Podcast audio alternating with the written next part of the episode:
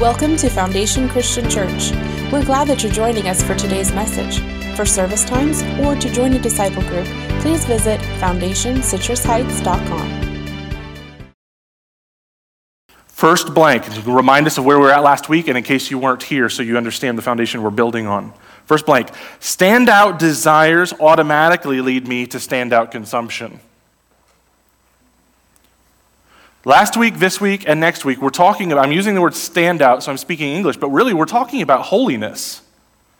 Set apart, other, different, conspicuous. Huh, those Christians are weird. Let me remind you of a quote I shared last week of one Roman official to another, reporting on this weird group called Christians that he saw in his jurisdiction in the south of what we would today call Turkey. He said, We Romans are stingy with our money and we're very, what's the word? Not generous, what was the word? Promiscuous with our bodies. These Christians are promiscuous with their money, meaning generous, and they are stingy with their bodies. They have a different sexual ethic than we do. That's a beautiful testimony on the macro. That wasn't one person, that was this entire population of Christians. They're generous. Wow. Where's that come from? White knuckling it? Oh, God wants me to be generous and he'll throw me into hell if I don't tithe. Hashtag nonsense. That was three layers of nonsense all in one sentence. Okay? Begrudging submission does not make your father's heart glad. That was for free. Okay? Standout desires, as we talked about last week, you take your love of Jesus, imagine it is this little campfire where there are just a few embers, it's almost been burnt out, and you come and you put just small pieces of wood around it and some leaves, and you gently blow on it, and you bring that sucker back. How many of you guys know that your quiet time in the morning, you just feel like your spiritual life is embers, and you got to put something on it, right? Lord, I feel dry, dark night of the soul, circumstances, I haven't been reading my Bible all week. In, when our desires as Christians, when our desires, our chief affection is Jesus, everything else finds a way of sorting itself out. Or let me put it this way for finances. If there's a guy who doesn't love Jesus and he has uh, an MBA and his bachelor's was in finance and he knows all the details of everything about money, and you look at his budget, it is what it is his personal family budget. And then you take another guy with no financial education who desperately loves the Lord Jesus Christ. Are the budgets going to be the same? A coal miner who loves Jesus will be more generous than a Wall Street banker who does not. Heart is like 90% of it, and the rest is details tactics, head knowledge, behavior patterns. Like these are details that will, I'll figure, you know that phrase that where there's a will, there's a way? If God has my heart, I'll figure out the rest. I'll figure out the rest. So that was last week. Now, uh, go ahead and introduce yourself to a couple folks nearby you. We're going to answer this question What's a purchase that you made that you later regretted? What's a purchase you made that you later regretted? I'll give you a minute and a half. Go ahead and talk.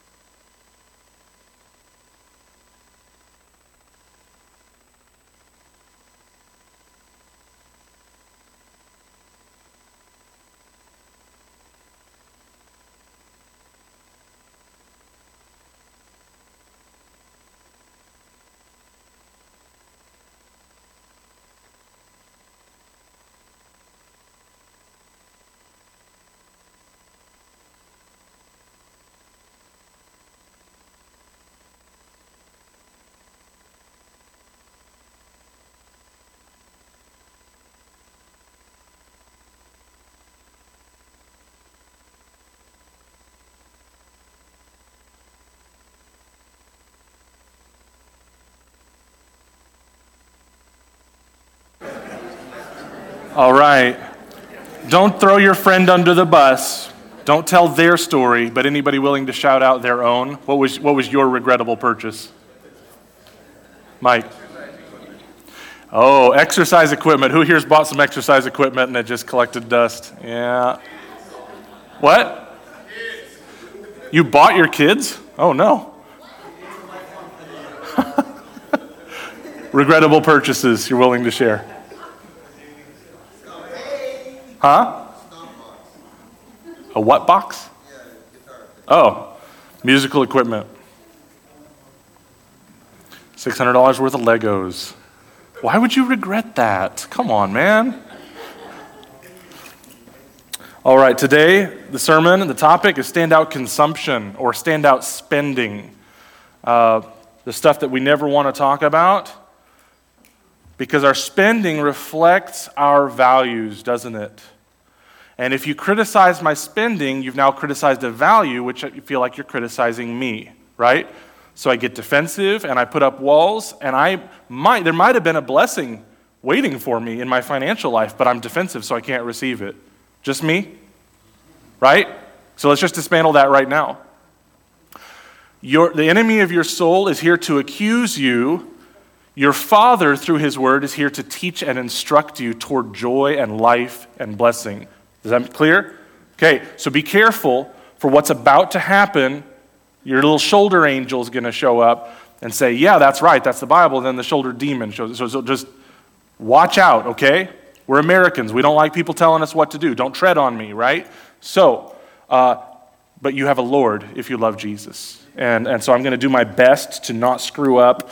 Uh, the litany of times that the Bible talks about money, again, leading us toward life and joy, not trying to spoil our fun, right? If we trust our God, we're not going to believe He's here to spoil our fun, but He's here for our blessing. So we're going to do a little exercise. Grab a pen if you've got your paper notes. If you do not, then I want you to pull out your phone, open up the Notes app, and do this. This is going to get us started. Standout consumption requires vigorously redefining my wants and my needs. This is like, we can't get anywhere without this uh, because we read the Bible and we're immediately reading it wrong. Some of it is, even has to do with older English. Uh, if you're reading Elizabethan English, uh, like you're in an older translation of the Bible that say, I will have no want, I will not be in want. The word want literally meant having your needs met. And today we say want just meaning a desire separate from needing to eat or have oxygen or a roof over my head. So we need to be really careful and, and rigorously reassess in a world that is inviting us to worship every shiny object. We got to get to brown, down to brass tacks of what our needs actually are. How do we define the word need? How do we define the word want? And with those definitions, you ready for it? We're going to read the Bible better. We're going to read the Bible better because then I go into Psalm 23 and I realize, oh, God says He's going to meet my needs. He didn't say He's going to satisfy my every desire. And when He does talk about desire throughout the Psalms and other places, He's talking about us finding our greatest joy in glad relationship to our Creator. So we, we've got to get our heads on straight. Here's the exercise I want you to do with the Notes app I want you to rate your own spending. Do not elbow your spouse if you're sitting next to your spouse. I told you. If you're single, be perhaps a little easier. I want you to give these four areas of your life a score one through three. One, I am underspending in this area. I have genuine need. Like, yikes. Uh, there's, I, I'm spending zero on my car right now, but my car is a beater and I can barely make it to work. I really probably should consider a better car, right? That kind of thing. That's a one. Two, I think I'm doing about th- right. And three, you know what? This probably is more than I need. This probably is more than we need. See how subjective it is? Okay, don't let the enemy whisper in your ear on this one. You're going to have to use wisdom that only comes from the Holy Spirit. It's a little subjective. Uh, just four areas of life. Give yourself a one through three score on housing, transportation, recreation, having fun, time off, you know.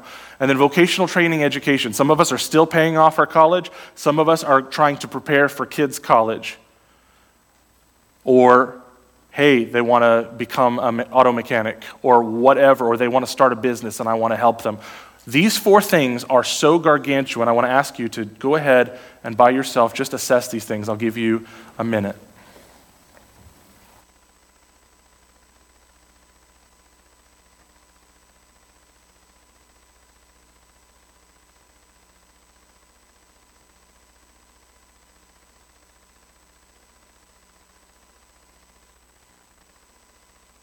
I am probably underspending in this category. Three is maybe I'm overspending in this category. You can never overspend with fishing now, can you? Jesus said we were fishermen. Like that, anyway, should get a pass. One, I am probably underspending. Three, I am probably overspending in the areas of housing, transportation, recreation.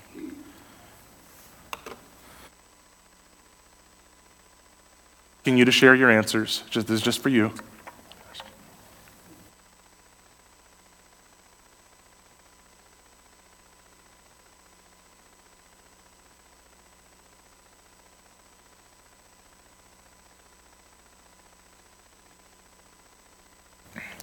By all means, if you desire to share your answers and things that you feel like God's showing you, want to share them with a friend, share them in your disciple group, by all means, do that. But this is kind of a starting point because we're going to talk about spending and we need to get our head on straight. Here's your next blank.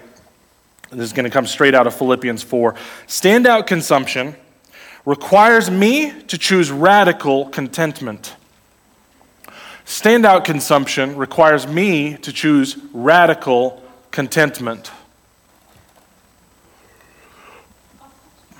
Our brother Paul, 2,000 years ago. I know how to live on almost nothing or with everything. I've learned the secret of living in every situation, whether it is with a full stomach or empty, with plenty or with little. For I can do everything through Christ who gives me strength. Famous Bible verse? You got that last one on your coffee cup? So I, I love me some Christian athletes, but the whole Bible verse, I, you know, I, I don't know that this has to do with throwing a, a ball from a 23 year old to a 25 year old and making $17 million to do so. The context of this is contentment. Whether I am rich or poor, I have learned the secret sauce of thanking God that I woke up this morning. Easier said than done? Say yes. Easier said than done. But Paul has been imprisoned multiple times for doing exactly what God told him to do. In a culture where the prisons didn't feed you, you had friends bringing you food and water, or you died. And he had also been a part, you know, from his education, we presume that he grew up with means. He had lived well, and he had been in really tough spots. He'd been executed before and survived it because they weren't great executioners. That's a lousy day. I mean, it's a great day. You made it to the end. you know, most people don't. He'd been through it, and he's speaking from experience. It sounds like we're going to have to make a choice. And what I'm trying to say to you in this point is if Christian spending if my relationship with Macy's, if my relationship with Amazon, if my relationship with Toyota, if my relationship with Apple is going to stand out, I need a starting point that my Savior is enough. Gosh, if you had one amen that you brought with you, put it in your hip pocket right here. You, you had it with your wallet, your keys, your amen, and you came to church because that's the reality. That was the moment that, that's the reality. Without purposefully choosing to be content with what the Lord has provided, I am going to get washed downstream in the culture of me, me, me, me, more, more, more. I want it my way, I want it my way. And this is an apologetic unto itself.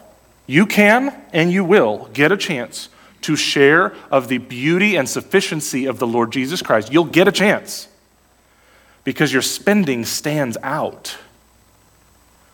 Your spending stands out because of contentment. You know what else happens when you're content?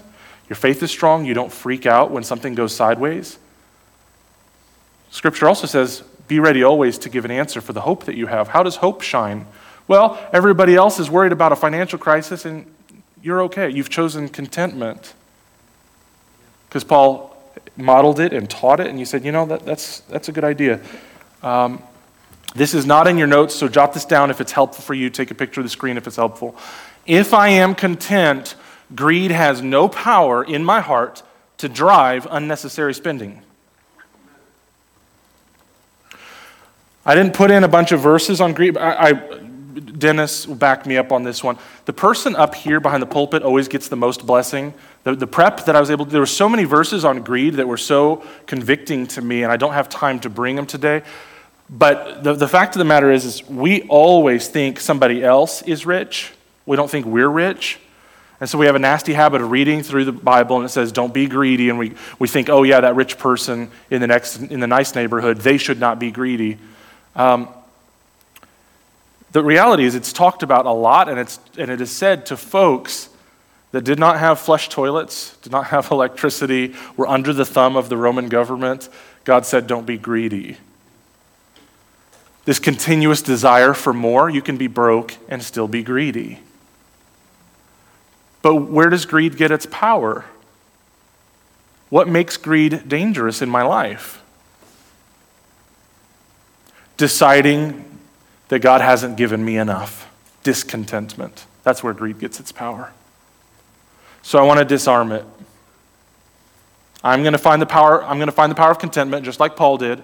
And since I'm content, advertisement after advertisement after advertisement telling me that I need more to be happy, I need their thing to be satisfied, I need their thing. Those messages fall on deaf ears because I'm okay. God's provided. I'm okay. I want you to imagine going to the grocery store right after you went out to lunch with a friend.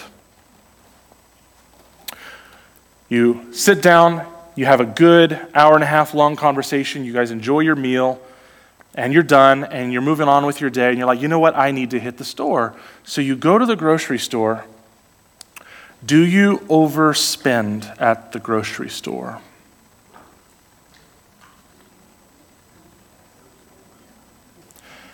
Probably not.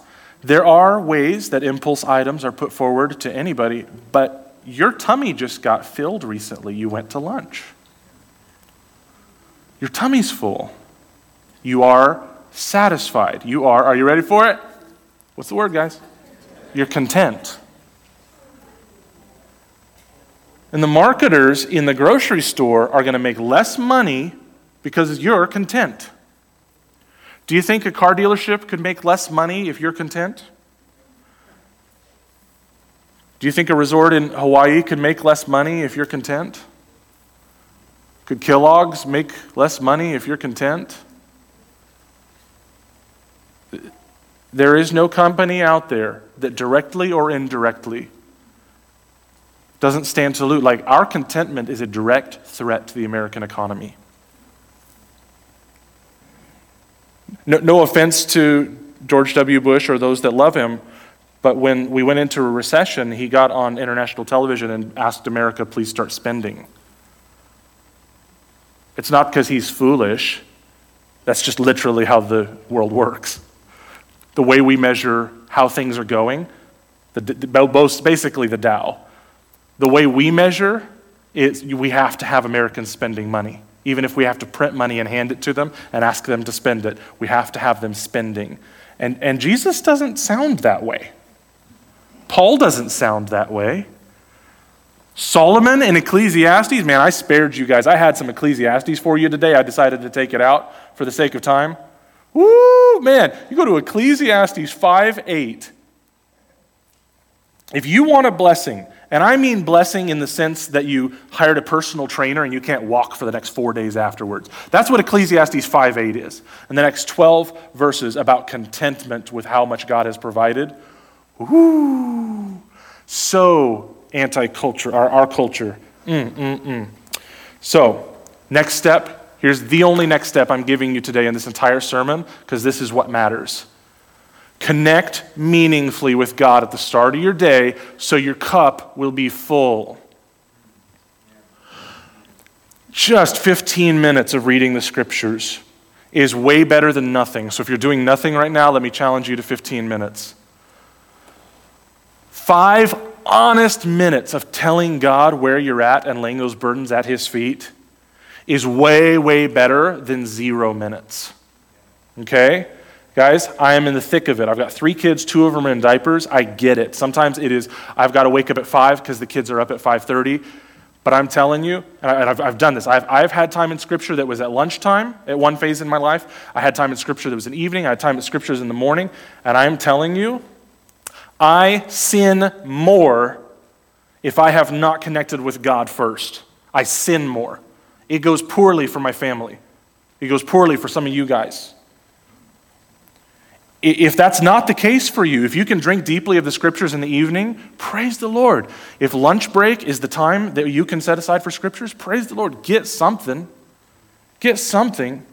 But why am I talking about a quiet time in the middle of a money series? I'm glad you asked. Because this is where contentment has to be declared loudly to your own heart at the start of the day. My Savior is enough. And the enemy is talking to you so consistently all day long. And guess what? Wake up the next morning and preach it again. My Savior is still enough. Because the marketers don't stop preaching, Satan doesn't take a break. Your friends that are far from God that have a very different worldview, they don't take a break sharing their opinions. Every untruth is still coming your way, so you're going to have to drink of what is true to keep your head on straight, to keep your heart on straight. Connect meaningfully with God so that when you walk into the grocery store of life, you're not making these visceral and carnal decisions, but careful ones. Right? You're going to make decisions all day long from a stronger position because your contentment cup is filled up. I'm content. I don't need to worship money today because I have my Savior. I don't need to worship the approval of my boss today because I found my approval in Christ. I don't need to worship what my dad thinks. I don't need to worship my vision of success and whether I attain it by the age of 50. Like all of these things that the world chases after, they are going to lose their power when we choose into contentment. Look at the first three verses of the book of Psalms Psalm 1, 1 through 3. Oh, the joys of those who do not follow the advice of the wicked, or stand around with sinners, or join in with mockers, but they delight in the law of the Lord, meditating on it once a week for 40 minutes while Greg is talking. Did I read that right? Yeah, I lied. It's not 40 minutes, I know. Okay, third, third verse. They, those that meditate on the word day and night, are like trees planted along the riverbank. Right where the water table is high, they're going to get all the nutrients they need, bearing fruit each season. Hey, if you're a Christian, you want to bear fruit? Do you want your life to be worth a darn? You want to do something that Jesus smiles? Your, your, your spouse, if you have one, is blessed. Your children, if you've got kids, are blessed. Your neighbors are blessed. Your coworkers are blessed. Like, do you want a fruitful life? Or are you trying to just hold on until you die? I want fruit. No, like literally, my doctor won't let me have most. I, I anyway. I want a fruitful life. I want my life to matter deeply. And apparently, it comes from those that meditate on the law of God instead of going, oh, God's telling me what to do. They do it day and night. Oh, brothers and sisters, foundation, let me encourage you. Okay, a training ground for passionate disciples of Jesus Christ, our second vision statement. I cannot think of something more basic to achieving that vision than getting all of us into our Bibles daily. I can't think of anything I would start with other than that. Prayer is close behind, right? Scripture, I'm listening to my Father. Prayer, I'm talking to my Father. That's the, those are the first two steps. That's the right foot and left foot of being a passionate disciple of the Lord Jesus Christ. Uh, running out of time here. So, third, this is uh, a statement that's going to end six different times. My consumption will stand out if. Where are my practical people at? You just want to be told, okay, tell me what to do with this. I don't need all the big words. Okay, I have one practical person. You're going to love this. Okay. And this is scripture. I put the verses in here so you don't slip my tires, that you know you're mad at God, you're not mad at me conspicuous, stand out, holy. My consumption in this culture will stand out if I'm prepared for retirement. Almost two thirds of baby boomers are reaching retirement with their house paid off, and they consider themselves lucky. But that's all about all they have net. Um, it's not good. And Gen X, Gen Z, millennials, we're going to be way, way worse, statistically speaking. Um, yikes. But Proverbs has something to be said about carefully considering the behavior of the ant who works, when things are good, carefully works and toils away in pre- preparation for times where you can't earn money or you can't harvest. My consumption will stand out if I purchase assets, not liabilities. And I use three different examples from the Proverbs 31 woman. When she spends money, she buys things that make her money. Okay, I'm not going to spend time on this, but when you purchase a bond, they're the one borrowing. You give a thousand bucks and they're paying you 4% or whatever. They're the one who's in debt, not you. That's the opposite of a credit card at 21%. God save us all. Right? When we think of debt, we are so used to borrowing, we think, oh, I need to borrow. No, no, no. You know, you could actually switch that around, right? You know, you could lend money to somebody, right? Um, an asset pays you. An asset pays you. Uh, last I checked, shares of Ford Motor Company are paying like 6%. So there's some blue chips that behave like that, right? Am I saying Ford is a good purchase or a bad purchase? Not, that's, that is so outside of my depth. But I'm saying there are things that pay you, right? If you go to the laundromat, do you pay them money so that your clothes get washed? Say yes. What if you purchase the laundromat and run it? You just purchased an asset. It's a, it's, a, it's a location where you seek a consistent customer base. You know there's going to be cash flow from it. That's an asset. Um, my consumption will stand out if I seek eternal treasure. That's the verse, right? For those of you who've been in the scripture, that is the that, that is ground zero for financial education from Jesus. Do not seek the treasures that moths can eat it and rust can, rust can corrupt it. Don't go after that. Seek the treasure uh, that is in heaven. In other words, the reward of your Father for chasing after His kingdom first. Some other answers. My consumption will stand out if I leave an inheritance to my family. My consumption will stand out if I avoid shortcuts, get rich quick schemes, the New Living Translation uses in Proverbs 13 11. My consumption is going to stand out if I seek to lend instead of borrowing. Something else in my preparation that I found so much material I could have made an entire sermon. In the Old Testament in particular, there is so much command telling the people of God to lend to the people of God without charging interest. It is stated repeatedly. Now, we have to go cultural context. There was no government safety net back then. Your neighbor was your safety net. right? If your family couldn't take care of you, now you're turning to somebody else. And God says, within the family of God, don't you dare charge interest. And as Dave Ramsey says, which I think is good wisdom, if they need 2000 bucks and you don't have to have that 2000, maybe keep the relationship cleaner, just give it to them. Sometimes a gift protects the relationship better than a debt does, right? Just some practical wisdom. And then here's where we're going next week because I know you're excited. Standout consumption. I'm spending so different now because my passions are so different now, leads me to standout generosity. See, brothers and sisters, this right here, this sequence of thought is what's going to protect us from guilt. If we start with generosity, oh, tithing, hey, uh, Caleb's going on a mission trip and you should, you should drop 500 bucks on the, you know, whatever good thing is going on, okay? You sit there and you do the math real quick for what money you do or do not have, and then you potentially feel very guilty that you cannot give. But what if I, what if I sent you a lifeline? What if I gave you some grace? What if we all gave ourselves some grace and said, you know, the amount of money we've got available to be generous with is smaller than it could be. We would have more money to, to pursue these generous pursuits if our spending was really, really different. And my spending might be really, really different if my passions and desires are really, really different. So when I tell you guys to get into Scripture every day, that is upstream from having a very different family budget which then gives you more wiggle room. When some ministry comes along that's really exciting and you'd like to give to it, instead of that sinking feeling of, oh man, we can't participate. Instead of that disappointment, you go, you know what, babe, we do have a little bit of margin. We could give a little bit to this. We can participate. And all of that was not quick and it was not easy. It's an entire reorder, reordering of our values and our perspectives. It's not quick, it's not easy. Everybody, breathe out do not let Satan take scripture. Did, did you guys notice? Matthew 4, when Satan comes at Jesus, he comes at him with Bible verses. Is there anything more diabolical than that?